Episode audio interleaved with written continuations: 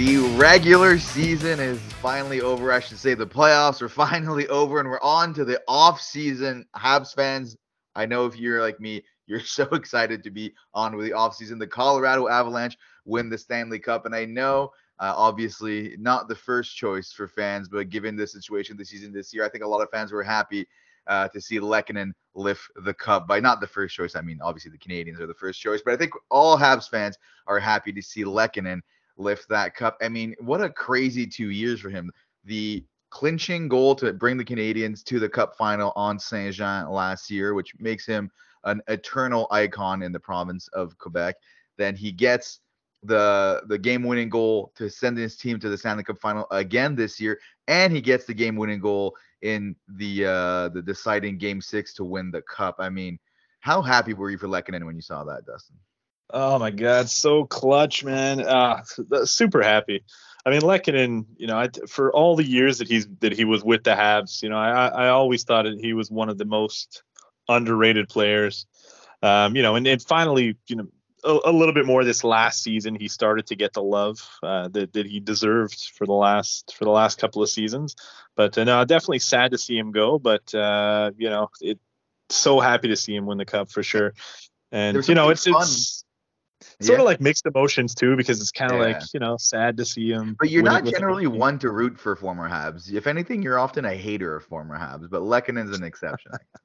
Well, I mean, it depends on how they leave, right? Like, I'm never gonna cheer for Max Pacioretty, that's for sure. Oh no, yeah, for sure. Like, I'll I'll, I'll agree with you on on that one. But uh, yeah, but so and uh, it's always fun when like and, it's like bittersweet when an underrated player like moves to a different team and you see it often. Actually kind of reminds me of the paul byron situation where like the habs fans and calgary fans how like if you go on message boards and on twitter they kind of have fun with the whole thing uh like even even years later every time byron scores. If you went on on like twitter threads or on on the reddit like game threads for the the avalanche games you had a bunch of habs fans and colorado avalanche fans talking about how much they loved Lehkonen and like it was really great to see colorado embrace him and now he, he he really seems to be recognized almost uh, league wide at this point. Everyone is, is seeing how how great of a player he is, and, and he could have a monster uh, regular season next year. Like if he keeps playing with uh, with like MacKinnon or who, how whoever knows how how that's gonna go. But I mean, just seeing him today, we just I, I, just we were just looking at that that clip of him at the at the Cup parade chugging a beer through his jersey. I guess that's a thing, but I mean, it's just great to see uh see him having a having a good time and seeing like Danault, I think it was that uh, tweeted out to congratulate him and all that. It, it, like you said, it's a little sad because it's like, man, like it would have been great to see these guys, you know, celebrate while still on the Habs. But anyways, happy for for for Lehkonen. But like I said, uh, this means we could finally move on to the draft. The draft in Montreal, the first overall pick for the Canadiens. And if you're like me, Dustin, you can't wait to get this draft go, uh, over with so we can stop having these arguments on social media about who the Canadiens should draft.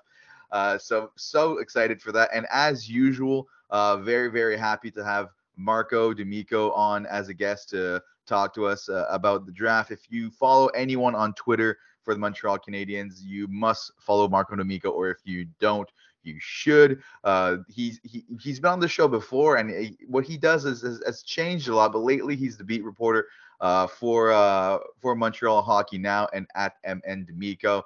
And honestly, we, we make jokes about how little I know about the prospects coming into the to the league uh, compared to you, and he, he he makes you look like you don't know anything about the prospects. so uh, great to have him on. Uh, so we won't uh, uh, talk too much about the interview first. We'll get right into the interview. So uh, you'll get to hear Dustin introduce him in, uh, in, in two seconds here. Really tune in. We'll be back after the interview, but great, great, great interview with Marco D'Amico right now.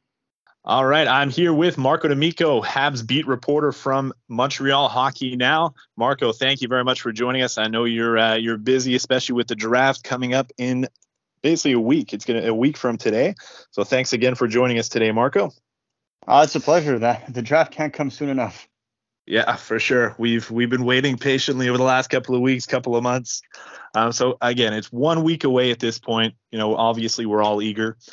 Let's just let's just start it off with the big question that everyone everybody wants to know: Who are the Habs going to be taking first overall? Uh, that's a complicated question that I don't think anybody knows re- for real right now. I think the Canadiens, uh, prior to the combine, were leaning towards Shane Wright from what uh, sources were telling us. Uh, and this isn't one specifically. This is with a word that was going around at the combine. Um, you know, things have obviously changed. You know, they're looking at more data. They're trying to make sure that everything is a okay, and they're trying to predict a progression curve for for two prospects that, in my opinion, are not at the same point in their development. So they're doing their homework. They're checking it out, and I think they're doing well by not telling anybody or giving anybody a hint at, at where they're going uh, with this pick. But you know, I, I, think it takes away from a lot of things. I think it, it, it puts a lot of power in their hands because they have the power of choice, and then everybody else's choice will be in consequence to theirs. Um, and so that's that's the power of not having an obvious pick at the top. And I think that it's going to allow them a little bit of wiggle room, but it's also going to allow them to play a little bit of chess with the other teams in the top 10 should they decide to trade back up. With, with the draft being in Montreal, and obviously the Habs have the first overall pick, um, I think for the most part, Habs fans are expecting that pick to be Shane Wright. If the Habs are thinking about drafting Slavkovsky, or or they've decided they're going to take Slavkovsky before the draft, just because everybody's sort all the Habs fans that are going to be at the Bell Center are probably expecting to take Shane Wright. Do you think they might leak it that they're going to take Slavkovsky, or is it going to be a surprise? No, I think the media has done its job right now of seemingly putting doubt as to who is going to be going first overall. Um, it was done in Montreal, uh, definitely on you know on the French side.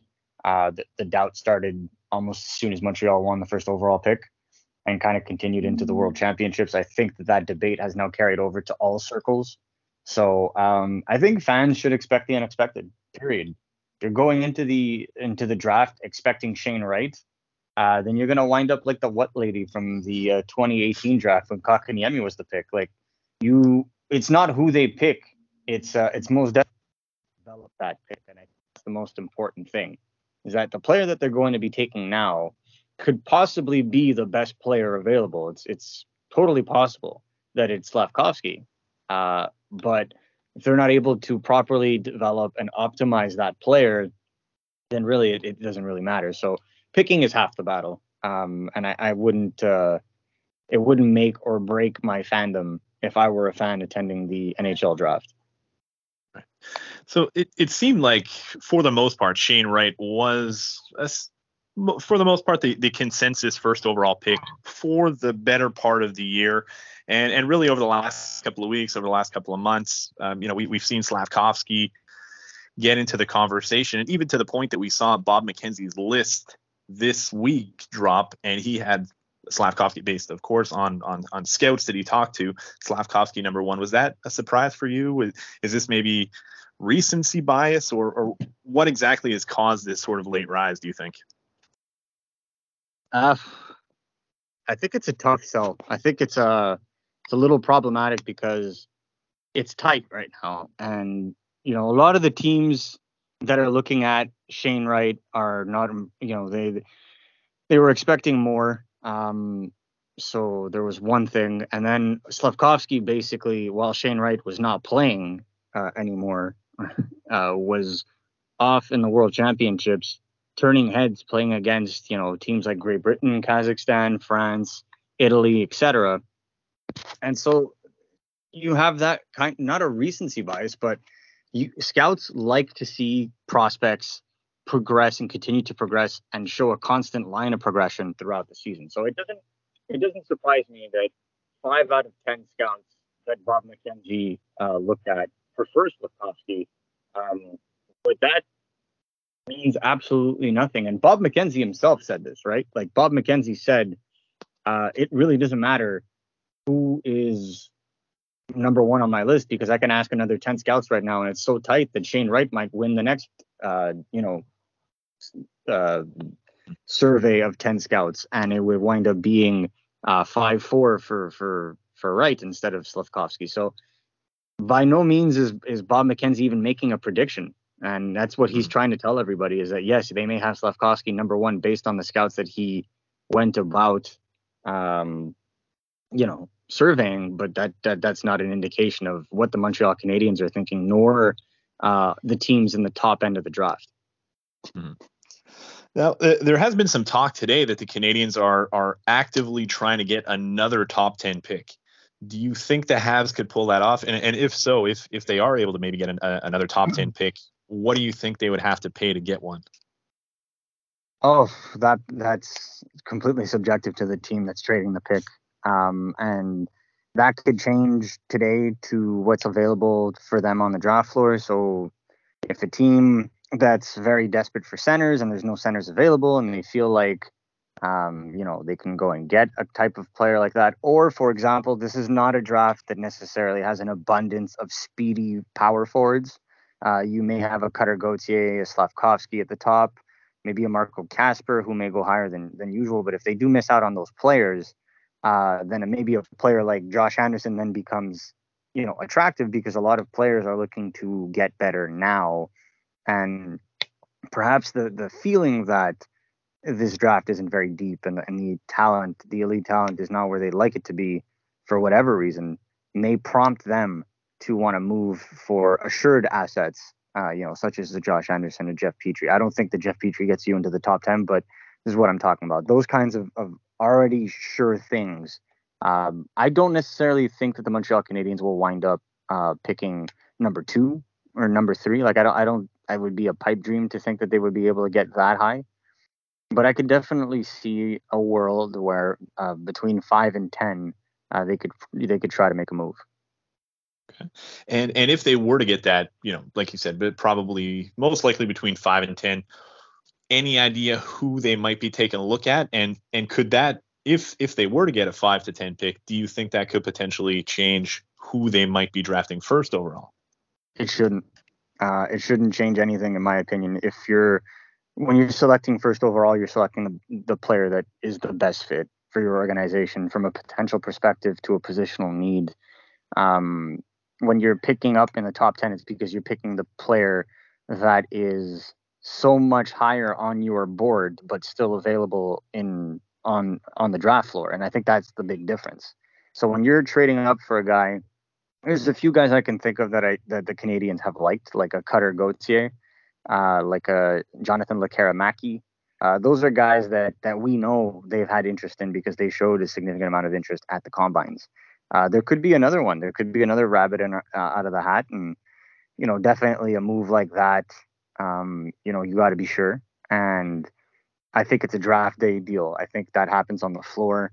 Um, a lot of these deals are usually kind of pre-negotiated beforehand, and then if the scenario is correct and the player, you know, the, the player that the team wants is no longer there, they call back the, you know, the team that wants to trade up and say, okay, are you down to trade? And that's how the trade goes down. So I would be fully expecting a draft floor surprise from the canadiens should something like that happen. Okay. Right now, the second pick that the uh, that the Canadiens are holding is the 26th pick uh, of the first round. Any um, any ideas who they might be taking a look at there, or maybe even a position that they might be looking to address?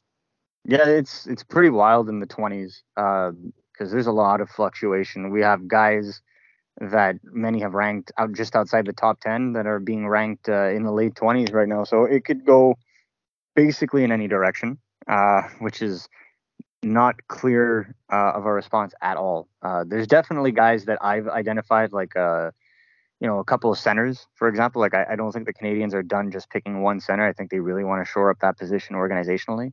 Um, so guys like Luca Del Bel playing out of the Mississauga Steelheads, uh, Nathan who is a big center playing out of Quebec for the Ramparts.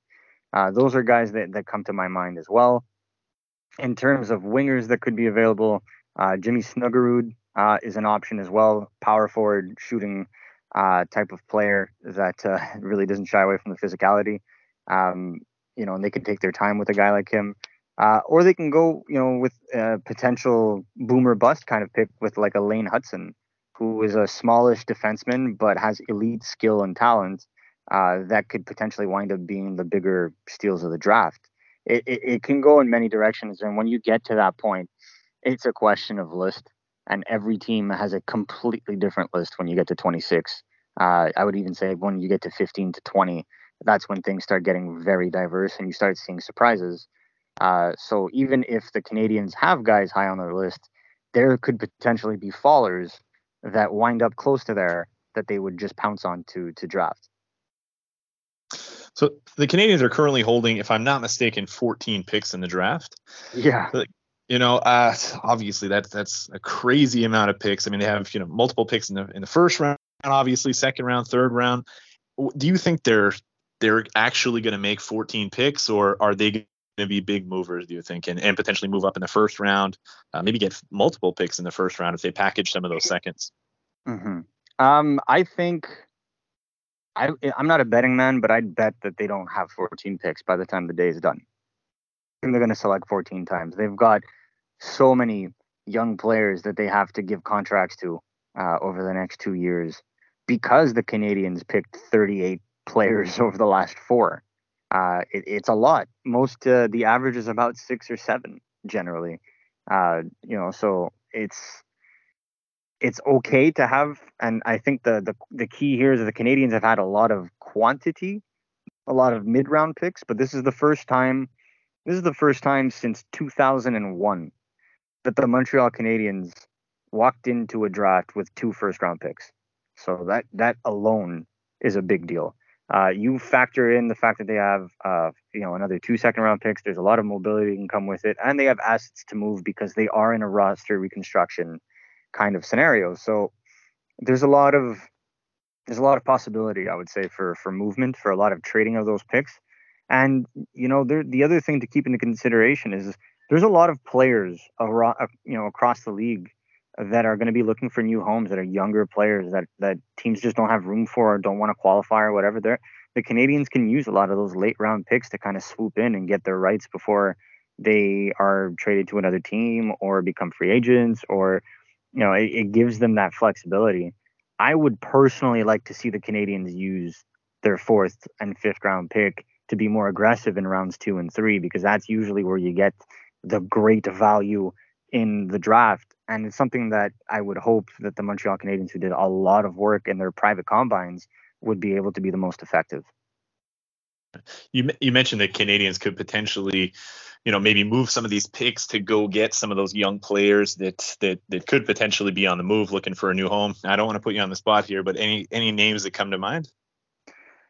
Oh, I mean, there's there's room all over the place. I know that the, uh, for example, the Edmonton Oilers are looking to get move on from one of Jesse Puljujarvi or uh, Kailer Yamamoto. I'm I'm I would assume that it would probably be Puljujarvi that that would be priced out. So perhaps a move there to to to you know, and and this is what happens usually is the threat of an offer sheet leads to an actual trade, and I think that that's what would probably happen with a guy like Puljujarvi because Edmonton simply can't afford him and they need the cap space. So there could be an option there where a pick can be put in place. I don't think it's a mid round pick. I think it might be higher. But if the Canadiens don't see a player they think, you know, could match up in terms of potential and they want to bring in a guy that can help their that can help fill out that that top line, for example, and play with a Suzuki and a Caufield.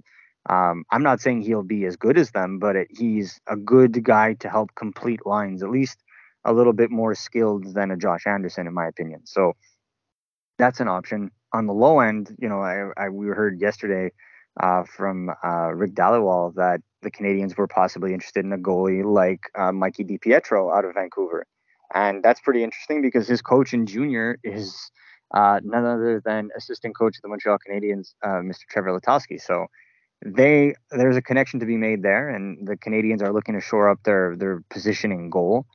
I wouldn't even be surprised if some of their picks were used for more uh, NHL proven younger goaltenders that need to be uh, that need to be found a new home because I think the Canadiens are extremely unhappy with their current goaltending situation, and that's an area that they want to seriously uh, improve. So the lack of a top end goaltender prospect in this draft would like mean, in my opinion, that they would be more aggressive on the trade front to try and fix that hole in the organization. Okay, you don't think that with Cayden Primeau's performance, especially over the playoffs, was fantastic? Do you think maybe that might make them think twice before going to get a DiPietro guy or, or you know a younger goalie like that, or are they really, no. you know? No. No, I think the biggest detriment to Cayden Primeau's development is the lack of legitimate depth in that organization when it comes to goaltending. Uh, it forced a guy like Primeau to sit on the pine during not the, the season just passed, the one before, because of the taxi squads, due in large part to a lack of depth in the organization.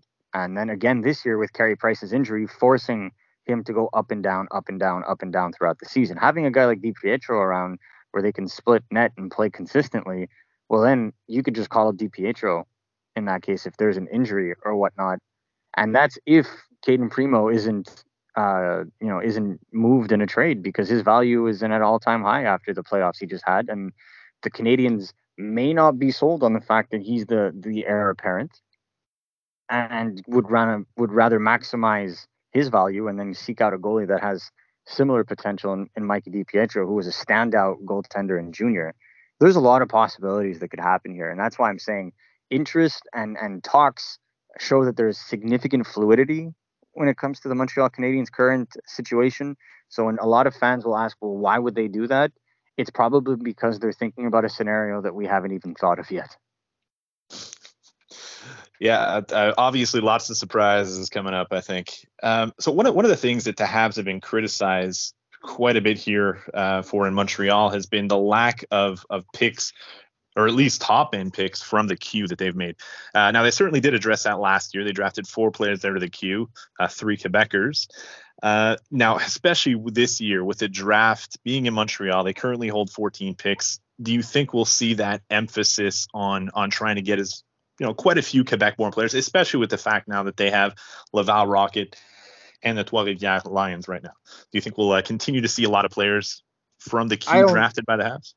I don't think that you'll. I don't think you'll see a lot of players. Uh, I think last year was a good year uh, for players from the Q, and I think that that's because the Q played, uh, as opposed to other junior leagues that played uh, a bubble in the WHL or just not at all in the OHL. So there's a little bit more certainty in that case. Do I think the Montreal Canadiens will pick a player from the Q in the first two rounds? Yes, I think that they'll do what they got to do. Um, the drafts in Montreal, they've publicly committed to wanting to have local players, more local players. They already went and acquired one of the top end uh, QMJHL drafted players over the last two years, and Justin Barron.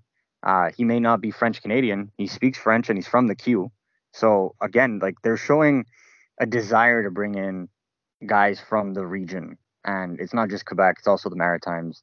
And I think that that is going to be shown there if they keep for example if they keep pick 26 or 33 well there's four players that i could see from the Q picked at those play, at those picks. Uh, nathan gaucher is one i already spoke about. Tristan luneau and noah warren who both play for the gatineau olympics uh, both right shot defensemen an organizational need for the montreal canadiens. Um, and both of them look like they have the potential to be you know strong defensive top four guys with potential uh, offensive upside. Noah Warren would probably be more available the, at the 33 slot, in my opinion. Uh, but anything is possible at the draft at this point. And then uh, there's also Maverick Lamoureux uh, from the Drummondville uh, who could be available, uh, you know, maybe towards the mid round uh, of the second round. And that would be a trade up from the Montreal Canadiens because they do have three third round picks and a late second round pick. So they could a th- an early third and a late second can get you into the middle of the second round based on on the data that we found. So again, being aggressive at the draft table, whereas uh, in the past, for example, we look back to the 2017 draft, the Montreal Canadiens really, really liked uh, a few Quebec-born players. Um, one of them was Maxime Comtois, and they thought that he was going to be available when they picked uh, in the 50s, um, and unfortunately, he was picked a few picks earlier by the Anaheim Ducks. Marc Bergevin stated that he didn't feel like trading up to go and get him. He didn't feel like they needed to. I think that Jeff Gorton is a little bit more aggressive as, as a GM. He likes to go and get his players. We've seen that in his work with the New York Rangers. Um, so if he has a guy in mind from the Q that they really like, I think they'll make the move. All right. Yeah. Hopefully, I mean, you know, it'll be the first time that we see uh, Hughes and Gorton here at the draft with the Canadiens. So uh, yeah, I mean, obviously there's they have a lot of picks. They they can make those moves. They have a lot of collateral, um, you know, a lot of assets that they can move to potentially move up. Uh, and again, lots of picks in the later rounds. Any Yeah. late round gems that you would like to see the Habs pick? There's definitely uh, from the Q. There's one that came to mind, and he's one that I've liked for a long time. Played in Blainville-Boisbriand and then finished his junior career this year uh, out in Acadie. Uh, is Miguel Tourigny, who is uh, you know 20 years old, uh, kind of in the same situation that Xavier Simoneau and uh, Harvey Pinard were in. Uh, but this guy is a defenseman that was over a point per game. He's he's not the he's not necessarily the fastest player. He's definitely not the tallest player, but he's one of the smartest players on the ice. And he's that's a, that's a guy that I would like to you know you brought up Laval, you brought up Trois That's a guy I would like to see them throw a, a, a sixth you know seventh round pick on if he's still not taken because that's the kind of upside that you're looking for. Because now look, Harvey Pinard uh, is very close to pushing for a spot in the NHL even though nobody wanted to give him a shot for the first two years. Development is a is a very peculiar, non-linear track for the grand majority of NHL players. So when you see development of that sort and, and, a, and a leader of, of that quality, Miguel Tourigny is definitely one that comes to mind. Uh, you know, and it's it's not simply because he's from Quebec. Uh, it's just one of those guys that I feel could possibly be a good value pick at that point. Um, another overager that I was, well, not overager, he's 19, but I don't see him, you know, making it past and making it into the third round at this point is Logan Morrison, who was the OHL MVP uh, during the playoffs for the Hamilton Bulldogs. Um, he's 20 as well this year. And the thing with him is uh, there was no OHL last year. Um, so a little bit like Arber, uh, uh, Arber Xhekaj, who was signed by the Montreal Canadiens. There was there was no OHL last year, but clearly the progression curve this year was pretty apparent. And the way he played in the playoffs, in my honest opinion, I think he's a great bet in the second round, if not third round. Uh, and that's a guy that I'd like to see the Montreal Canadiens take a look at because that kind of production, I don't, I, I don't care what age you are, that kind of ability to play and, and that production. I mean, he he looked better than Mason McTavish on on most nights. And Mason McTavish was a third overall pick last year. So it, it's an intriguing kind of draft where there's not a lot of certainty, but there's the potential for a lot of these risky picks, these home run style picks to pan out. All right. Yeah, lot definitely lots to look forward to, especially when you have that many picks. Again, probably not going to make 14 picks in the draft, but when they have that many picks, I mean, why not go for a couple of home runs, right? Absolutely, so, and I think that's the point. I think there's been a, a lot of safe picks, a lot of uh, quantity of picks. I think you have the with the depth of the, the, the Montreal Canadiens prospect pool, you have the leeway to take a to step to the plate and try to take a few homers. So again, we've talked about the first overall pick, Shane Wright, Slavkovsky. Um, well, first of all, any chance that you you see Habs taking neither one of them and maybe going with either Nemec or uh, or Logan Cooley? Uh, Cooley has an outside chance. I could see it, but if they do take Cooley, I would see them trading down. Um, Nemec, I I don't think so. I don't see them trading down for a guy like Nemec. I don't see them taking Nemec number one either. Um, I think that if they do value a player like Nemec, they will move mountains to try and trade up with Seattle or Philadelphia to try and see what they can do. Um, but uh, you know, at, at, this point, I think it's firmly set between those two players with an outside shot of Logan Cooley, and and that's basically it. And I know you said you're not a betting man, but if you had to bet, who do you think the Habs are taking? Honestly, I, in terms of fit, in terms of how things work, in terms of what they're looking to build, and in terms of what I've gotten from this coaching staff, following them around and listening to them, the type of player that Martin St. Louis likes is Shane Wright. It's the intelligent player. It's the player whose game is built through strong two-way play that then leads to offense. And that's exactly how he described Nick Suzuki, and that's exactly the type of player that that Martin St. Louis instantly falls in love with. So when you have a guy like Shane Wright right in front of you, whom many believe was not used to the to the best of his abilities in junior and not developed in the proper way this year in Kingston, well, maybe the Canadiens are going to bet on themselves and say, well, you know what? he was clearly the best player of his age group not even a year ago. He was clearly, uh, you know, the, the guy with the most elite uh, skill set. Uh, maybe we simply just need to put a little bit more effort into refining the gem that many saw a few years ago and, and, and getting it up there. But that's not to say that a guy like Slafkovsky isn't a gem in himself. I, and, and I don't think, you know, a lot of people were, were taken aback by Bob McKenzie's comments that said that a lot of people think that they're maybe just second liners. I don't think so. I think a lot of people are just very, uh, very down on this draft in general. Um, I think there was a lot of hype and, and, uh, you know, maybe it didn't live up to it at this point. But I think that when, like the 2021 draft, where everybody thought it was going to be a weak, uh, I think six, seven months from now, when a lot of these players are playing in an, an, their second full season back from COVID, I think we're going to see a lot of people change their minds. And guys like Slafkovsky, guys like Shane Wright, uh, in my opinion, are going to make whoever team drafts them very happy. But I think at the end of the day, a team like Montreal wants to build a championship team. And if you look around the league, a winger picked first overall is extremely rare. You really have to be above and beyond better than the center. And from what we're hearing from all accounts, that's not the case. They are at best similar in potential. So if that's the case, I see the Canadiens going for the center. All right. So Shane Wright it is then. Uh, r- regardless of who they take, wh- whether it's Shane Wright or Slafkovsky, um, you know, if, assuming they, they are drafting first overall, do you yeah. think it's a slam dunk that either one of those guys is playing with the Habs on day one? No, no, I do not. I do. I really don't. And in fact, judging by the comments that were made by Kent Hughes, they're not in a rush to throw these players into the NHL. Um, you know, with a guy like Slafkovsky, uh, you would want to see him dominate again next year. You know, not just internationally, but even on his team and that's the big deal, right? If you're a lot of the risk, the reason why Slafkovsky isn't an automatic number one on everybody's list is because they're not they're concerned over the longevity of his production because he produces in pockets.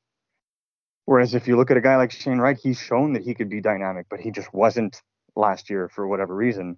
And you know, that so it's maybe these two guys aren't simply just aren't ready, and that's okay. We've seen a top, you know, we've seen top picks go back, especially last year. We saw Owen Power go back, Matty Beniers go back uh, to the NCAA, and it served them wonders.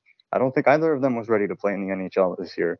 Uh, they were by the end of it because they got that experience, they got that that maturity, they were able to catch up to their game, and I think that that's what these players are should also be afforded. And I think if if there's patience shown on either of them, I think that'll you know in hindsight it'll make this draft look a lot better than many are projecting it to be. And last question I have for you, because I know I know you're busy. Um, any do you see any now? Obviously, you know we've heard about the, the Canadiens potentially moving up and getting the top uh, another top ten pick. Any crazy trades you think the Habs might pull off the next couple of days? Obviously, Josh Anderson's been talked about a little bit. Maybe Jeff Petry. Anyone else you think maybe the Habs could move over the next uh, week? I I could possibly see a Joel Armia trade, possibly. Um, I know the Canadiens don't want to get too small too quick, so if they do trade a guy like Anderson, they may hold on to a guy like Joel Armia. But I Joel Armia's stock rose through a pretty solid play in the World Championship. Um, you know, similarly to Slafkovsky's draft capital, right? And so a lot of teams were saying, hmm, he played pretty well in the second half of the season under Martin St. Louis. He did really well for Finland at the World Championships. They went on to win gold. Um, you know, that's the player that Marc Bergevin signed to a four-year term. Uh, you know, if the Canadiens are willing to make it, make it work money-wise, where they, they take a, a you know a lesser contract on a shorter-term deal, well then maybe that you know they can make that kind of move. And so that's why I think you know Joel Armia could make sense, and they can they're flexible now, right? Because they can basically maneuver. And so making a move like a Jeff Petry, making a move like a Josh Anderson will open up cap flexibility for them to be able to make other moves like trading a Joel Armia. All right. So well, again, the draft is one week away. Uh, Marco, I know I'm sure you've got lots of stuff coming out, lots, lots, lots of other interviews and stuff going on going on over the next week. Where can our listeners uh, catch some of your content? Um, MontrealHockeyNow.com. Uh, that's that's where to read us all the time, and then on Sunday mornings at TSN 690 and sporadically on 91.9 uh, on the French side. So, and then obviously a Twitter, uh, MN D'Amico, uh, always there. DM at me. Any questions, any any any concerns? Don't be shy. Awesome. And I think you mentioned you have a you have a column coming out today, right?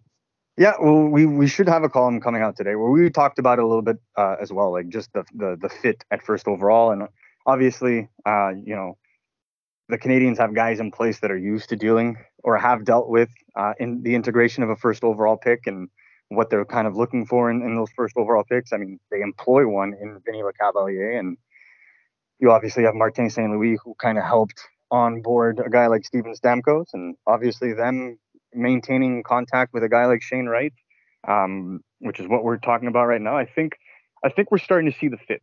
I think if if all is equal, I think the Canadiens will go with what feels natural, what is fit, what is familiar, as Kent Hughes said recently as well. Um, so something to keep an eye on. Uh, but I think this is definitely going to go to the wire. Well, lots to be excited for over the next week. Uh, I'm sure we we got lots of surprises coming too. Uh, Marco, again, thank, always a pleasure to, to listen to you talk about the draft. Thanks again for joining us, and uh, and well, I'm you know we'll we'll we'll stay tuned for uh, for some more of your content. Thanks a lot, Marco. I appreciate it, man. Have a great day.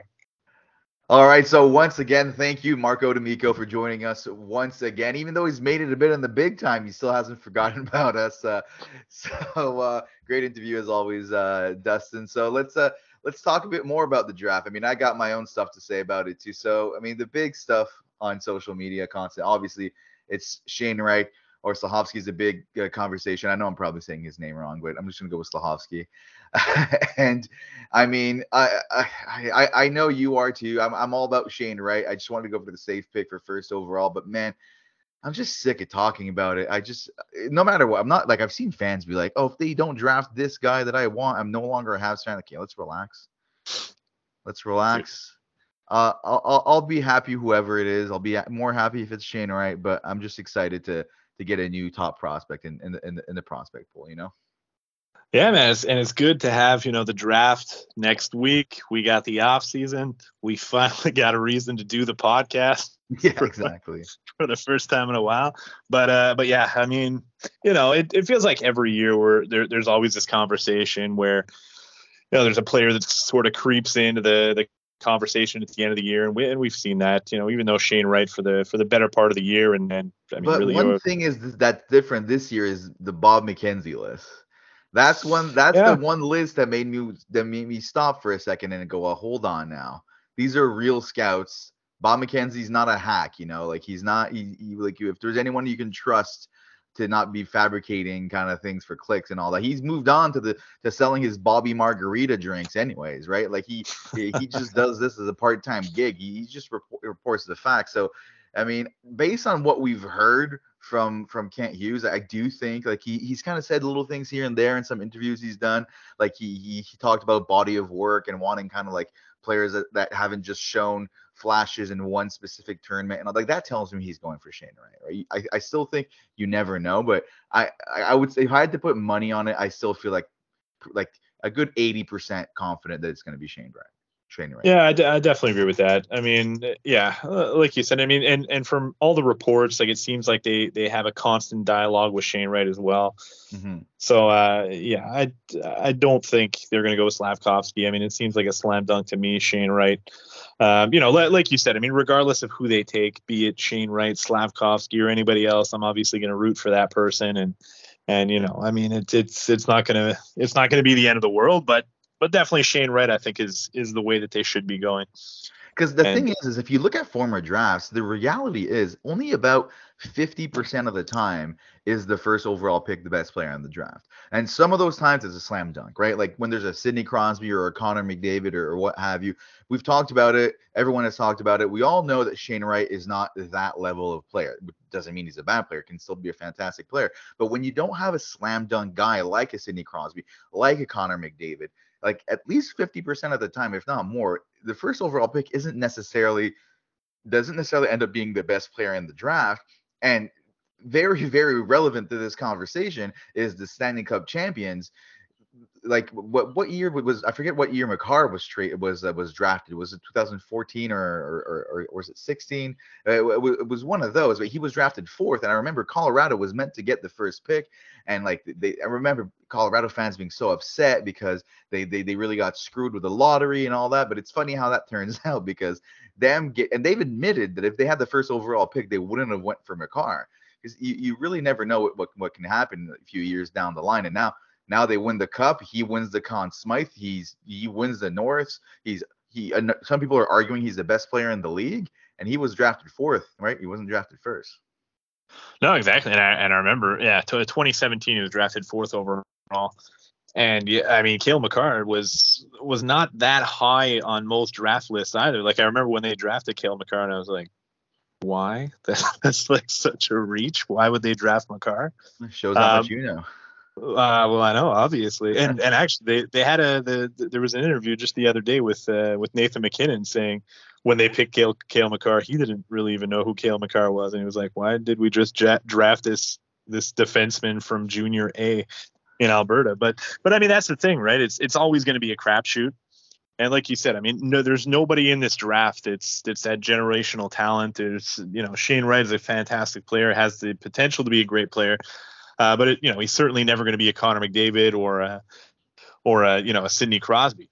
It, he very well could not be. You know, when we look back at the draft ten years from now, I I wouldn't be surprised to see that he's not the best player in the draft. He's not the the, the leading scorer of the draft. But, but if you if you look at that 2017 draft again, who went first overall is um, Nico, Nico Hischier. And he, although no one's going to argue that Hischier is a better player than Cale Makar, obviously. But if you're a New Jersey fan, like you're not upset that they drafted Nico Hischier, right? Because it, it, it, was the smart pick at the time, and and like fans understand that you can't have a perfect like eight ball prediction of who's going to be the the top player in the draft, and he's still a very very very solid player. He's, he's still an asset for the New Jersey Devils, and I feel like Shane Wright is actually kind of a great comparable in in in this situation. However, if you have if, if it's like a Nolan Patrick who went second overall, who New Jersey, there was a conversation about it that year that that's who he, and of course Nolan Patrick's had injury issues, like you, you can never predict that. But then then the, the Habs basically what I'm trying to say, the Habs can't miss here. They, they, they have to play it safe. I mean, the whole talk when Ber- was fired is that you can't miss on these top picks multiple times in a row and, and like it, it, means something, right? And and I think a lot of Habs fans are kind of have PTSD of, of Kotkaniemi, and we made fun of that that uh, who girl, which I know Marco D'Amico brought up in the in the interview too. But in the end, uh, maybe uh, maybe she was right, you know. So it's it, you don't take the risk in this situation. You're a new GM. It's in Montreal, and there's one guy that everyone agree agrees that maybe he won't you know, be insane, but he should at the very least be a consistent 60 point center. You just pick that guy.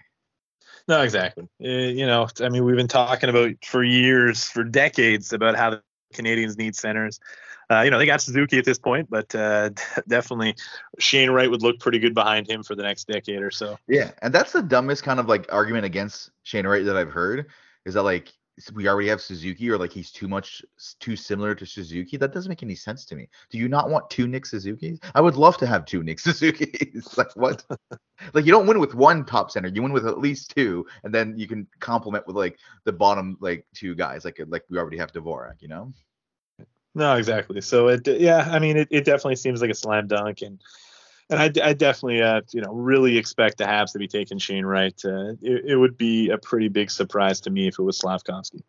But now, what's becoming more interesting, and and and look, I eat up trade rumors, I really do, and it really pisses me off that clearly, like we all know that all these websites, even the big guns, the TSNs and all that, we know that they know that if they put the Canadiens or the Leafs in a rumor, it's it's good for traffic, you know. So of course, drafts in Montreal. We're getting a bunch of rumors, but now like this morning, you had Bruce Garrioch, uh, which I mean, he not necessarily the the always you know the best with the rumors, but still, you know, you got got the check mark on Twitter saying that you know the Canadiens are trying to get into the top ten, and then only an hour before we started recording here, David Pagnotta of the fourth period saying also Kent Hughes wants to make a big splash. He's talking to everyone, trying to make a move. So like it's kind of new territory as as Habs fans, right? Because obviously this is the first kind of big event. I guess there was the trade deadline, but with this new management group, but it does sound like they want to make a big splash. And I think by big splash, it's not not trading the obvious guy. The big splash is you get Shane Wright and then you make a trade and get another guy in the top 10. If they pull that off, now I don't know what the assets is going to cost, but if they pull that off, that will make for a very, very, very exciting draft. Uh, definitely. If they could get a second a second pick, especially in the top ten, I mean, wow, that would that would be fantastic. I mean, uh, you know, I, I, I of course wouldn't expect them to go get you know like the second or third overall pick or something like that. Like we're probably talking you know something like eight, nine, ten or something like that. But I mean, they'd still you know obviously get a, a really solid prospect in in you know in, with one of those picks as well. But but like you said, I mean it'd be interesting to see what exactly they'd move. I mean like obviously they have a lot of picks. I mean they have the 26th pick, they have two seconds, uh, three threes and three fours. But I mean to move up, you know presumably they'd have to move the 26th and then. For sure. You know some some solid other picks, maybe maybe a prospect or I a mean, couple of prospects. Your your your favorite Montreal Canadiens player Josh Anderson is in a lot of these rumors. That, that and like and like you look, you can say what you will about Anderson. I don't necessarily agree with your assessment of he doesn't get enough points, so he's useless. I mean, I, I think he does bring stuff to the table that is kind of unique, but at the same time, given his age range and the trajectory of the team, like I, I'm not going to be too mad if we move Anderson. The one thing you have to admit, even if you maybe don't value Anderson's kind of what he brings to a team that highly, GMs in the NHL love guys like Josh Anderson. I would not be surprised because some people can't believe they can't imagine the idea of of Anderson being enough, along with the uh, the pick, of course, to, to to move up in the in the top ten of a draft. But I I truly believe there's some GMs out there that would that would happily do that. Okay, I think I think you're twisting my words around a little bit about Josh Anderson. I mean, I, I realize that he brings first of all okay he he's he had what like 35 points last season? I know that's not all he brings to the team. He's a he, he he does absolutely i 100% agree that he has that unique set of skills that nobody else has that speed and the size. And you know when when he is engaged and throws the body around which isn't that often and definitely not as often as habs fans like to think it is he he can absolutely be a very dominating player my problem is that you don't see that as often as everybody seems to think. And and he's and he's a constant lie. Well, he can be a liability in his own zone, and and does not have the greatest awareness. And and again, I mean, let and you just kind of mentioned this as well. Let's not forget that Josh Anderson, I believe, is 28 years old, 27 or 28.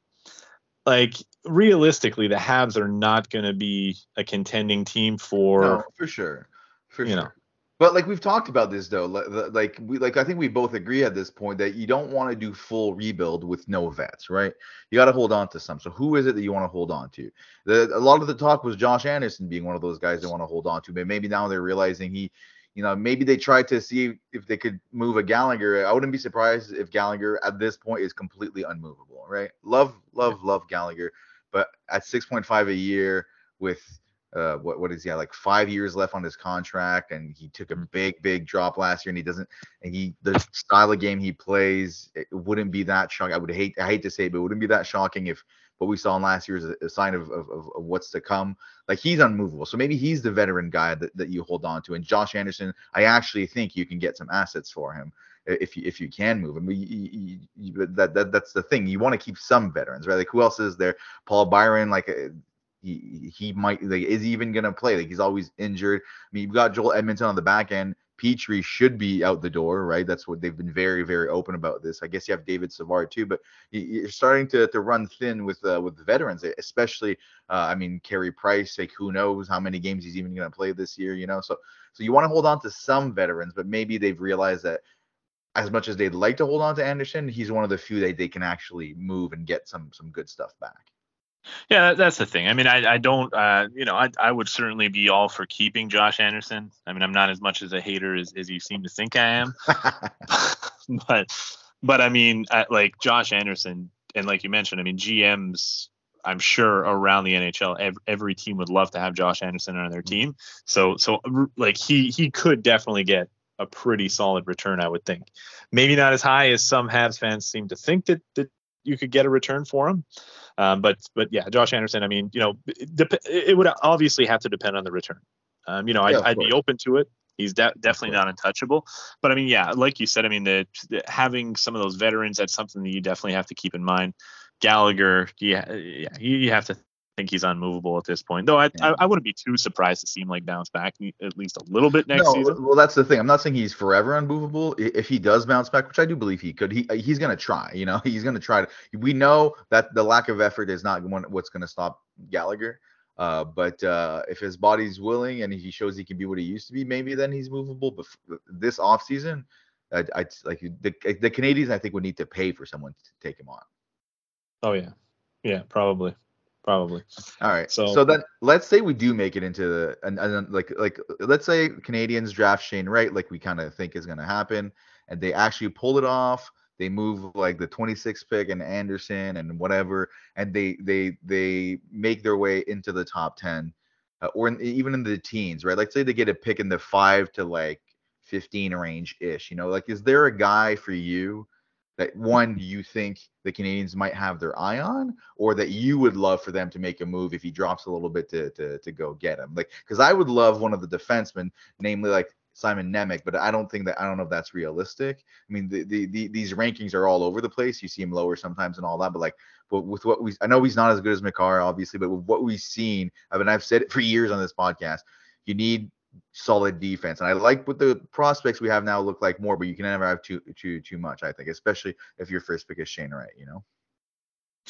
Yeah, definitely. I mean, yeah, it's it's yeah, I, th- I definitely think uh, Simon Nemec is is is is for I think we can forget about him. I mean, he's probably going to go third or fourth overall. But uh, you know, it's it's tough to say exactly who who they might go after. But uh, you know, some of the guys that I'd love to see would definitely be uh, David Jiricek, who's a handed defenseman. I think he'd be a really good addition. Six foot three. See, that's interesting because some mock drafts have Jiricek ahead of Simon Nemec, right? This draft more than anything, once you get out out of the like top play three, which tends to be like always Shane Wright, Slafkovsky, and Cooley. Like everything else is all over the place. Like Cutter Gauthier just kind of jumped into the ranks uh and the recent things and all that. Like, so who's to say if you think Jiricek's going to be available? Who think who's to say Simon Nemec's not that one's going to be available?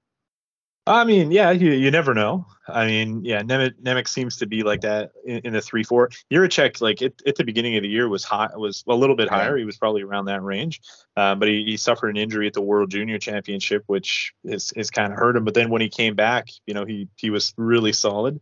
Um, so yeah, I mean, I think I think Jiricek, if he's there, I would definitely take him. Uh, you know, I mean, there's a couple of guys. Marco Kasper is also yeah. another guy that I really love. You know, he's he's got offensive potential, and he's also, you know, he, he's the type of guy that I think could be a really solid third line center. He's got that grit, physical play with him as well. So I'd I'd love to see them draft him. Well, you're not the one name you're not naming that I can't help but notice is someone that a lot of people were surprised the Canadiens met with during the combine, which is Jonathan uh, Lekkerimäki, I think is how you say his name. I mean, clearly the like that it, it, was a bit odd that they met with him. Like clearly the Canadiens there see, see something in him because they're they're never going to pick him first, obviously. So and he was never going to be available to 26. So you got to think that maybe he's the guy to have their eye on if they're gonna if they're gonna make a move. It, it certainly could be. I mean, you know, he's he's definitely a guy that has a lot of scoring potential. It's um, you know, I mean that that is one of the guys, of course, that uh, that Marco D'Amico mentioned is is a is a potential target if they got in the top 10. Uh, you know, I mean, he'd be a solid winger. I mean, they have Joakim Joakim Kemell's another pretty solid guy as well if they wanted to go the winger route. Uh, yeah, Kemell slowed down a little bit at the end of the year, but either either one of those guys could be a fantastic addition as well, and, and really anyone in the top ten. I mean, dude, honestly, I'm like looking at it right now. Like even top 15 seems to be like you can get another solid guy if you can get in there. And and with this year, I I really I really it wouldn't like and we've talked about it a lot before with with everything that's gone on. This is like the first kind of real crop of players that really suffered probably the most because of of like losing seasons to COVID nineteen and all that. You could really kind of get a, a, stud with a with a bit of a later pick, you know, some someone that maybe didn't go through the full development yet, you know. So I, I, I definitely don't hate the idea of trying to sneak a bit higher for another pick in this draft. Absolutely, and and really, even with the 26 pick, like there's there's really not a whole lot of consensus. Like there's some some of these guys that could that could certainly fall. Like you know, like a guy like Brad Lambert who hasn't had a great season, Ivan Miroshnichenko who had the, the health issues. I mean, those are two guys that could potentially fall, and it would be absolute steals if the Habs could get them 26. Um, you know, I mean, it's it's a little bit all over the place. I mean, even with the 26 spot pick, I think they're going to get a fantastic player. But if they can get in the top 10, you know, and and really, yeah, like you just said, I mean, the top 15, top 20. I mean, there's I don't know that there's that big of a difference after you get past the like the initial four or five between like five and and 20 basically. Yeah. No, that that, that makes sense. Like it's it's right, Slafkovsky, Cooley, then the the two defensemen a lot of people seem to like, and then after that it really seems to be like if you if you look at many mock drafts, like there's so many all over the place. Like it, it really like some guys will fluctuate by 20 spots from one to the other. So I mean, it, it's gonna make for one of the more interesting drafts. I I really I, like. I don't know if it's just because it, part of it's obviously because the Canadiens, It's in Montreal. They have the first pick. They have another pick at 26. So obviously, for, regardless of the the, the draft, I, I'd be like we were going to be excited for for for this one, but it just really seems like one of the more interesting ones. And even just at the top, like I think this is we talk about how it's they always fabricate these like it, it's it's closer than you think for the first overall pick. It actually seems to be true this year. So hey, at least it's going to make for a really entertaining draft, I think. Oh, definitely, especially with the Habs having this many picks, having it at home. And I mean, if they can get another top ten pick and then you know maybe maybe make a move or two before, it's it's it's going to be the next week is going to be pretty exciting for sure. I mean, I just want to hear Bettman go on stage, booed mercilessly, obviously the most booed he's ever been, as as it should be. Every Canadian uh, city that ha- holds the draft should be the best at booing Gary Bettman. And then he just goes to the mic with the smirk on his face because he loves the boos. You know he loves the boos. For sure. Big smirk on his face, and he just says, "We have a trade to announce." And then everyone loses their mind, and then he goes, "The Montreal Canadiens." And and and you know he's he's he's got it in him. He's gonna go slow yeah, hopefully he's there actually because he missed the uh, the the handoff for the cup because he was recovering for COVID. So uh, as much as I'm not necessarily a fan of Bettman, when he's not there, it's like oh I'm, I'm, i miss the the booing and the whole like circus of it all, you know. I'm sure he's going to be there. Like like you said, I mean, I think I think he loves it. Oh, so I, I'm sure he's going to be there with a big he, smile. He absolutely loves it, and he's a businessman. Like he gets that it's it's it's kind of good for business that people like in a weird way because like it, it, always makes like on Twitter and all that you have people tweeting about like how he's getting booed and all that. It, it makes for some great sound bites too and everything. So uh, he definitely loves it, and I I I kind of I kind of hope we don't get a trade before draft day. Like like I wouldn't be surprised if they do want to make a splash if they have like an agreement in place they they agree with the team that they're only going to announce it on draft day and hopefully it doesn't leak and all that because I'd love to get a surprise trade on the draft floor. Those are always so exciting, but then that much more if it's one the Montreal Canadiens and it's in Montreal. I mean that will just be wild. But then what if we don't like the trade though? And I, I don't know. I just I, like I've never been this excited to watch a draft. I'll tell you that much. Well, we've we've never had the first overall pick in our lifetime. That's true. So. That's true. That's true. All right, so I mean, I, I think uh, I think that that covers it for uh, for this with uh, the Marco D'Amico talk and uh, and uh, our opinions once again on on the draft. I mean, we've talked about the draft so much at this point. I can't wait to talk about the post draft situation. So uh, we know we haven't been as consistent with uh, with podcasts, of course, with the Canadiens not being in the playoff picture. But make sure to follow us at the Habs Forum on Twitter to, to know when the episode next episode comes out because we're definitely going to do an episode after the draft and we're definitely going to do uh, also an episode like kind of pre free agency like to talk about that and whatever moves may come because there whenever there's a big move we, do tend to actually hop on and make a make make a podcast and I I think we may have a lot of moves coming up for the for the Canadiens so like I said keep an eye out on uh, on our Twitter and uh, as uh, as always uh, thank you for listening we'll talk to you next time.